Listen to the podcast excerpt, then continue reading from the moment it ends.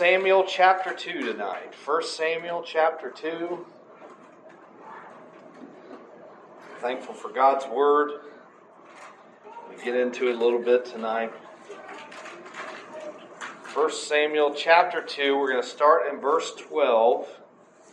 So 1 Samuel 2:12 says this, now the sons of Eli were sons of Belial, they knew not the Lord. And the priest's custom with the people was that when any man offered sacrifice, the priest's servants came while the flesh was in seething with a flesh hook of three teeth in its head. And he stuck it into the pan or kettle or cauldron or pot. All that the flesh hook brought up, the priest took for himself. So they did in Shiloh unto all the Israelites that came thither. And also, before they burnt the fat, the priest's servants came and said unto the man that sacrificed, Give flesh to roast for the priest, for he will not have sodden flesh of thee, but raw. If any man said unto him, Let them not fail to burn the fat presently, and then take as much as thy soul desired, then he would answer him, Nay, but thou shalt give it to me now, and if not, I will take it by force. Mm. Wherefore the sin of the young men was very great before the Lord,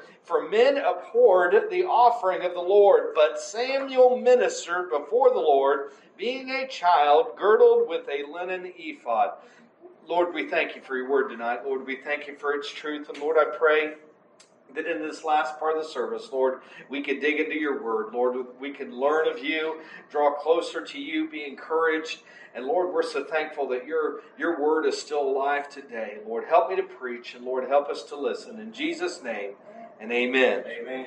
So if we, uh, this is the chapter right before the more common chapter. Chapter three is where Samuel, uh, you know, is asleep and uh, he's awoken by the voice and finds out it's the Lord. That's the more common story. This is before that, kind of telling you what it was like in that time before Samuel was called by the Lord. So Eli uh, is the high priest, but he's also a judge. He was also, this is kind of the end of the period of judges and he's also the grandson of Aaron. So uh, the first high priest. Uh, so Eli has uh, he he ends up being the high priest for forty years.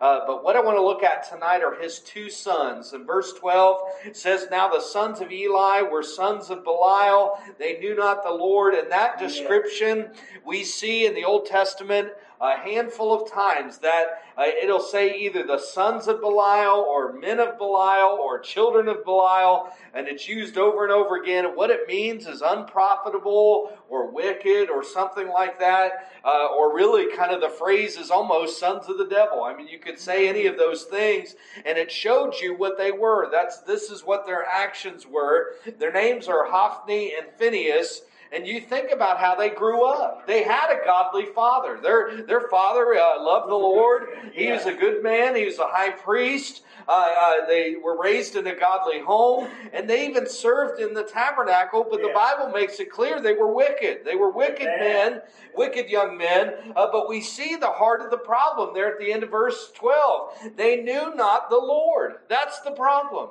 Now, they were exposed to the Lord, right? They were close to people, they were around people that had a relationship with the Lord. Their dad knew the Lord. Uh, uh, but here's the problem they didn't have their own relationship with the Lord. Uh, and, and he here, here's, herein lies the problem that we see over and over again. You can get really close to God, but you've got to have a relationship with Jesus Christ. That's right.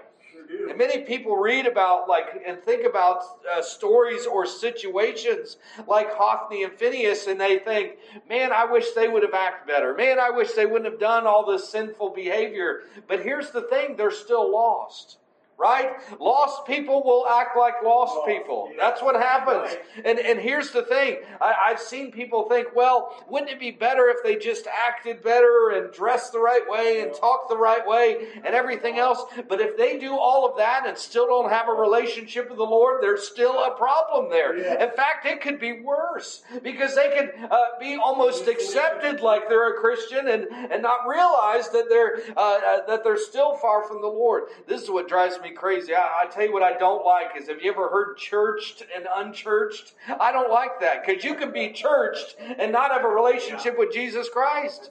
And that doesn't help you. You got to be saved. I believe there's going to be churched people, people that know how to act and were members and everything else in church. that are going to go into hell. Not because of the they didn't go through classes and everything else. They just didn't have a relationship, a personal one with Jesus Christ. We need people to serve the Lord and we want people in our churches, but I'll tell you what, our churches have to be filled with saved people, right? Too many people are, too many churches are filling their seats and really filling their leadership with the same thing, with sons of Belial, just like this, mm. right? They were serving in the temple and the tabernacle, and the Lord saw it. And then it gives you an example of what was going on in 13, 14, and 15 in these verses. And it says uh, uh, the priest custom when, now remember, this is the Old Testament, people are bringing sacrifices, animals, uh, uh for different reasons, uh, for sin offering and peace offerings and wave offerings and different things like that. And it gives a couple descriptions here. It says one of the problems is uh, when the priest servant came while the flesh was seething, they had this flesh hook of three teeth. Well, the problem is in the book of Leviticus in chapter 7, it said that the uh, two parts of the meat, the shoulder and the breast, were to go to the priest. Everything else didn't belong to the priest. And you see what they're doing? Instead of relying on what God said, instead of going on the Lord's instructions, they've got this three hook uh, uh, type of thing that they would kind of hook down in, and they'd randomly get what they would get. And that, again, that's, uh, and, and I think what they were getting is more than they would have gotten before. So instead of trusting the Lord to live off what the Lord said the priest should live off of, what was designated for them, they're trusting in chance, right? And they're gathering more for themselves so we can see what's going on. But then also, look at verse 15. Also, before they burnt the fat, the priest servant came and said to the man that sacrificed, Give me flesh to roast for the priest, for he will not have sodden flesh of thee, but raw. And so they're saying before, and, and the Lord's portion would have been the fat and that part of it, the best part, you know, that, that would have been burned and that would have been offered to the Lord. And they're saying, hey, before you do that, uh, we want that part, right? And, and they're saying we want it raw uh, before it's burned before the Lord gets his portion. And I think the key is right here not only they disobeying what the Lord says, but they're also stealing from the Lord. That's his portion. That's what belongs to the Lord. And then so it says in verse 14, so they did in Shiloh unto all the Israelites that came thither. So and they wanted all that raw meat instead of it being cooked. And then you take a step back and you think about it. Now wait a second. If they're taking more with the three flesh hook thing, and they're taking more before it's burned, they're going to have more meat than they could ever eat. Yeah. Why, why are they doing this? Well, I think when it says they wanted it raw, I think that shines a little light onto what they were doing. Now, the Bible doesn't tell us, but I think they were selling it. Right? You can sell raw meat uh, to somebody else and they'll buy it and cook it and do what they will with it. So if they're stealing from the Lord and then selling it for a profit, my goodness, this sin upon sin. You know, they're supposed to be uh, uh, leading a worship, they're supposed to be helping in the sacrifice and doing these things, but instead they're stealing from the Lord and making a profit off of all of it. And it's sad what was going on.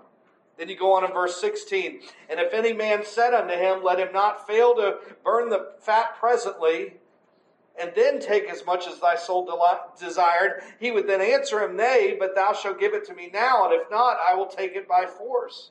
So what that's saying right there, so imagine their their plan is to take from the Lord's part. Now imagine if someone protests and says, "No, uh, we're going to give the Lord's part first, then you can steal from." Because here's the thing: the Lord would get the first part, the priest would get his part, and then the person that brought it would get the rest. So what these people are saying is, we know you're trying to steal from the Lord.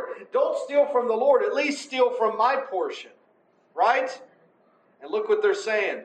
If you don't give it to me, we're taking it. Yeah. They're threatening, right? They're, they'll take it by force. You know, the devil loves to do this. He loves to intimidate, doesn't he? He loves to uh, fear and everything else and violence. Why? He doesn't want us to follow the Lord. He doesn't want us to trust the Lord. He doesn't want us to worship the Lord or serve the Lord. Anything. Walk by faith. And, and sometimes he will use violence and persecution and everything else. But that's what they're doing right there. They're even offering their part but they said, no, we want the Lord's part to steal. It's sad what was going on. And it's summed up pretty much in 17. Wherefore the sin of the young man was very great before the Lord, for men abhorred the offering of the Lord. So this they're they're rebelling against the Lord's command of the sacrifices, their greed, their violence, they're intimidating, and it says the Israelites began to abhor, that means or hate. They hated even bringing sacrifices to the tabernacle. And and it makes sense, doesn't it? Because you stop and think about that. Imagine you are one bringing your sacrifice to the Lord. You're doing, you you've got uh, the right animal, you've got one that's blameless, that's perfect, uh, the, the right kind, everything that the Lord said. You're bringing that, maybe for a sin sacrifice or something, you're bringing it, uh, doing what the Lord's commanded you to do, and you know the moment you get there, you're going to run into these ungodly, stealing from the Lord. They're not even going to follow what the Lord wanted. Now, let me ask you this. If you're trusting by faith to offer this animal by following the Lord, and then you know there's a corrupt uh, priest or someone helping the priest, is that even going to work? Is the Lord even going to accept that offering? They hated it. They started to hate doing what the Lord said. And it's just awful. It shows you how low that it went. But you know what? I believe part of this verse is also a good sign, even though it's all a bad situation. I'm glad that actually the ending is what it says for men abhorred or hated uh, their offering to the Lord, because the flip side would have been if they didn't care. Right. If they brought it and they didn't care how it was done, they didn't care if people were stealing, they didn't care uh, what Hophni and Phinehas were doing. Uh, and here's the thing uh, uh, they recognized the problem and they hated it. And that's a good thing. And I've said it before. If something happens to me and I go off on the deep end uh, uh, with all kinds of crazy doctrine and beliefs and everything else, I would hope that the leaders, the men of the church would come and talk to me and say, Mike, this is not right. And we get in the Bible. And if I still wouldn't uh, turn to the truth, I, I, pray you'd vote me out because that's what needs to happen. There shouldn't be an acceptance of this nonsense. And that's what was going on at this time. And the problem is their dad, uh, I think I preached this before, their dad didn't do, it, didn't do much about it. They didn't really listen to him, they didn't heed to him. But I was thinking about this whole situation. Woe unto the man of God that uses his position to make men hate to do what the Lord says or hate to worship the Lord. And I know, listen, I, I've been a Christian for a long time and I have heard stories of how people will talk about how they were hurt in church hurt by a pastor, hurt by a deacon, hurt by something. And I know that that happens. And, and, and, and we know on one hand, that is not an excuse to not come to Jesus Christ. But I'll tell you on the other hand, it sure makes it hard when you're witnessing when they bring up a situation. And I'll tell you the uh, one of the one of the times I was struggling with that, witnessing to somebody, and I'm glad the Lord gave me something. He said, just apologize to him. And I did. And I said, now after apologizing for what somebody did, because I realized that there's been men and women that probably had to apologize for things I did.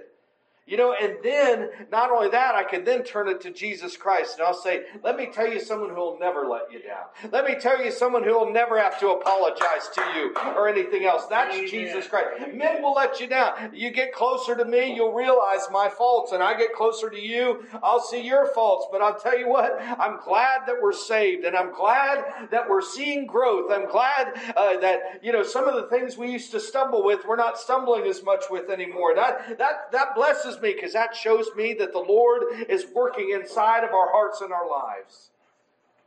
And that's the thing. Woe unto them that do that. So you think about in all this sin. And then in verse 22 mentions the perversion that they were doing. I'm not going to read it, but you can. It's just a sad time in all of Israel. It was a sad time for worship, a sad time uh, uh, for the leadership of God's uh, tabernacle. But aren't you glad in all of this mess? Verse 18 begins with but Samuel. Aren't you glad for the buts that are in the Bible that change it? But Noah, remember, found grace in the eyes of the Lord. Over and over again, we see see this, and I'm thankful for it because just when it seems like all hope is gone, Eli's getting older, he's going to pass on, and the sons would take over, and there would be absolutely no uh, righteous leadership after that. But aren't you glad, even though they were rebelling and constantly wicked, God had a faithful servant. You realize He always has faithful servants. Even when uh, a lot of these churches have gone off the deep end with everything uh, and accepting sin and, and, and saying saved and, and not even getting salvation correctly. Aren't you glad that God still has churches that'll preach the truth? I'm glad for that. Uh, so even though, and, and imagine Samuel, he's a young, uh, they think he's a young child. He could have been anywhere like 8, 9, 10 even a, a, a preteen or something like that. Uh, and these Hophni and Phinehas were older. They would have been, you know, probably in their 20s uh, during this. So you think about the peer pressure that Samuel would have been under.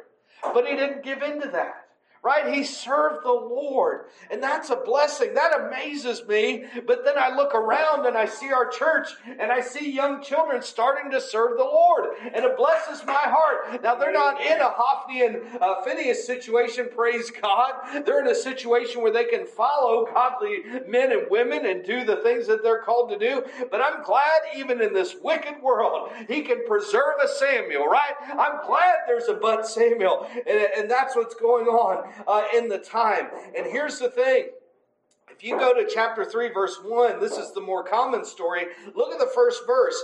And the child Samuel ministered unto the Lord yeah. before Eli. Listen to this. And the word of the Lord was precious in those days. There was no open vision. When it says the word was precious, that's not thinking precious like valuable. It means scarce, is what it was talking about. The word of the Lord was scarce in those days. And I, I, was thinking today, we don't have a shortage of Bibles. You can buy them online, you can get them anywhere, you can pull them up on your phone. We've got access to Bibles all over the place, but I think we've got a shortage of people knowing what the Bible actually yeah, says. Yeah, we sure do. Reminds me of Amos. Amos 8 11 says this Behold, the days come, saith the Lord God, that I will send a famine in the land, not a famine of bread, nor a thirst for water, but of hearing the words Word. of the Lord. Word. Then it says next, And they shall wander from sea to sea, and from north even to the east. They shall run to and fro to seek the word of the Lord, and shall not find it. Yeah. Isn't that sad? I'll tell you one thing I don't think when he's talking about Amos's day, I think there'll still be places with the word church on the door, and they'll still be running to and fro. Yeah. I was listening to a Bible teacher the other day, and he was talking about how he uh, a lot of times would study, and he would go to a, a Starbucks. Uh, and he said he, he saw this worker a couple days and he started to uh, he, he, witnessed to this worker and he was actually pretty blunt about to this guy telling him hey this lifestyle you're living it's going to kill you and he, uh, so he talked to him for a little bit, and then he gave him the gospel tract, and, and the guy, you know, went back to work, and, and the Bible teacher, you know, left after a couple hours, and I guess that, um, that man that he gave the tract to, after his shift was over, he read it and started getting convicted. Between what the teacher said and what the tract said, the only problem is he wasn't sure how to get saved. He knew he was lost. He knew he was headed to hell, but he wasn't quite sure how to get saved. Uh, and he was telling the Bible teacher later on when he ran into him a couple years later, he said, Hey, I went and I found a church down the road and I went in there and I found the pastor, whatever you call him, and he says, Hey, I need to get saved. I'm a sinner. You know, that pastor said, I, I don't know how to help you. Yeah. Right? Yeah, they knew how to they knew how to sign them up for classes and they knew how to uh, you know take their tithes and everything else, but they didn't know how to bring them to Jesus Christ. And then I thought of this verse, and then I thought of a lot of what's going on today. Isn't that sad that a lot of people could go into these places and they can hear about Jesus, his name mentioned, but I'm telling you what, they won't do an altar call, they won't do anything like that. They won't really lead somebody to the Lord. They'll lead them to baptism to make a show of things. But I'll tell you what, if you're not saved before you're baptized, that baptism, yeah, yeah you'd just be a wet sinner it's sad what's going on, but aren't you glad in the midst of this? You know, that man went to a, a couple places and they found someone who led him to the Lord. Praise God. And he said when that Bible teacher saw him a couple years later, he looked totally different. He didn't even have to tell him that he got saved. He could see wow. it. Praise God. But there come a day when men and women will seek the truth about the real Jesus of the Bible. They'll go to different places and figure out there's a famine. And the word of the Lord, unfortunately, is scarce today. But I'm telling you what, I'm glad it's not scarce in this church. I'm not it's glad it's not scarce in our homes and in our hearts. We're getting into the word and we're learning and we're trusting the Lord and we're growing slowly, but we're growing. And I'm thankful for that. But later on in chapter 2, Eli confronts his sons and he tells them everything that he's heard about what yes. they've done. Yeah. Look at verse 25. If one man sin against another, the judge shall judge him. But if a man sin against God, who shall entreat for him? Notwithstanding, they hearkened not unto the voice of their father, because the Lord would slay them. They knew they were sinning against the Lord. They couldn't claim ignorance, they knew what they were doing. They refused to listen to those people that said, hey, let the Lord have his part. They didn't want to hear that. They didn't want to listen to their father. They just wanted to rebel against the Lord for their own gain. And what happened to them? I think it's kind of the same thing that we were talking about Sunday school, right? Remember Proverbs 29 1 He that being often reproved hardeneth his neck shall suddenly be destroyed, and that without remedy. They continually refused to repent and they were leading people astray. They refused to have a relationship with the Lord. Remember, that was verse 12. They knew not the Lord. That's the biggest problem right there. The Lord said He would destroy them. And He tells, the Lord told Eli that this would be the sign they'd both die in the same day. And I think it's chapter 4 when you get there, they do. They die the same day. Remember, that's the story where they lose the Ark of the Covenant because Hophni and Phinehas, the Philistines, are there. They don't want to lose the battle. Well, let's go grab the Ark of the Covenant. These same ones that were stealing from the Lord think they can go get the Ark of the Covenant and use it as a get out of jail free card, and they died and the Ark was taken. Right? That's, that's real judgment. But aren't you glad? You got Samuel. But Samuel ministered before the Lord, being a child girded with a linen ephod. Verse 26 And the child Samuel grew on and was in favor both with the Lord and also with yeah. men. Yeah. Samuel Amen. served the Lord before he was called by the Lord. You notice that? You know, I get a lot of people that mix that up. They say, you know what? I, I, won't do anything until the Lord shows me exactly what He wants me to do. You know, I found it's the opposite. You serve the Lord where you're planted and then find out what the Lord wants yes, you to do. Yes. Right? You grow spiritually. That's what He did. He was respected by the Lord and those around Him. But this is the end, like I said, of the period of the judges. Eli would be the end of the judges, and then Samuel would be the start of the prophets. So this is how we, we have this uh, switching from judges to prophets right here. And then here Samuel would lead, be the first one, and it started with that refusal of him. He wouldn't go along with Hophni and Phinehas, but he was going to obey the Lord. But you know what?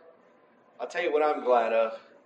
Not glad that there's a whole bunch of sons of Belial, running around, right? A whole bunch of religious people acting like they're, but they're really wicked. I'm glad that there are Christians that are but Samuel, right? Amen. Amen. I'm glad we've got some of us that are down here, right? Uh, but Jimmy, right? But Dad, but Preston, Mel, and others, Bob, myself. I'm glad we are standing yeah. strong yeah. for that because that's what this world needs. They need someone that's different that they can see the Lord working through. Now, again, there's going to be peer pressure, right? There's going to be struggles and different things.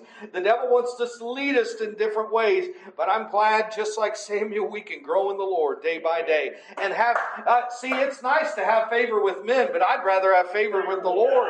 And Samuel ended up having both. Praise God. You know why? I think those Israelites, they got so mad at Hophni and Phinehas that they see that young boy that's going to live differently, and they didn't care that he was young. They said, Praise God, someone will follow what God wants them to do. Amen. Amen. Amen. And that's what we need to be. Yes. We need to, yes. the key is to, that we stay in the Bible. And I'll tell you what, if the Holy Spirit convicts you of something, you need to act on it. Right. And not grow hard hearted. Because every time you make a mis- an excuse and every time you push away, it becomes easier and easier. I just want to be found doing the Lord's will. Amen. We're going to open up the altar tonight. If you need to pray about something, I'm